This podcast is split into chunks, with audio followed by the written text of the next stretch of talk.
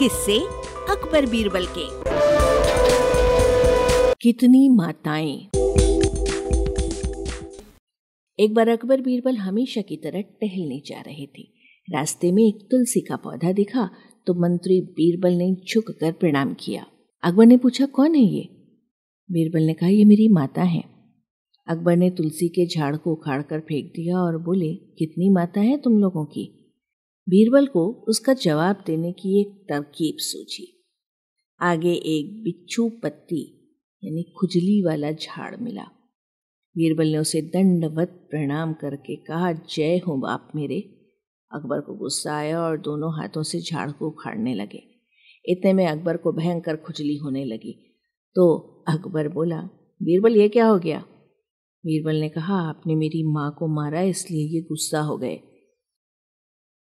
अकबर जहाँ भी हाथ लगाते खुजली होने लगती। तो वे बोले कि बीरबल जल्दी से कोई उपाय बताओ।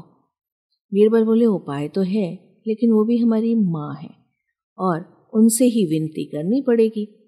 अकबर बोला, जल्दी करो। आगे गाय खड़ी थी। बीरबल ने कहा, गाय से विनती कीजिए कि हे माँ, दवाई दो। गाय ने गोबर कर दिया और अकबर के शरीर पर उसका लेप करने से फ़ौरन खुजली से राहत मिल गई। अकबर बोला, बीरबल, अब क्या हम राजमहल में ऐसे ही जाएँगे? बीरबल ने कहा, नहीं, बादशाह हमारी एक माँ और हैं। सामने ही गंगा बह रही थी। आप बोलिए, हर हर गंगे, जय गंगा मैया की ओर कूद जाइए।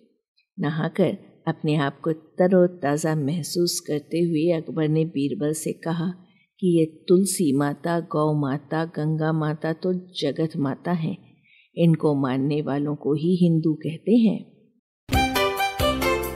वाचक स्वर संज्ञा टंडन। अरबा की प्रस्तुति।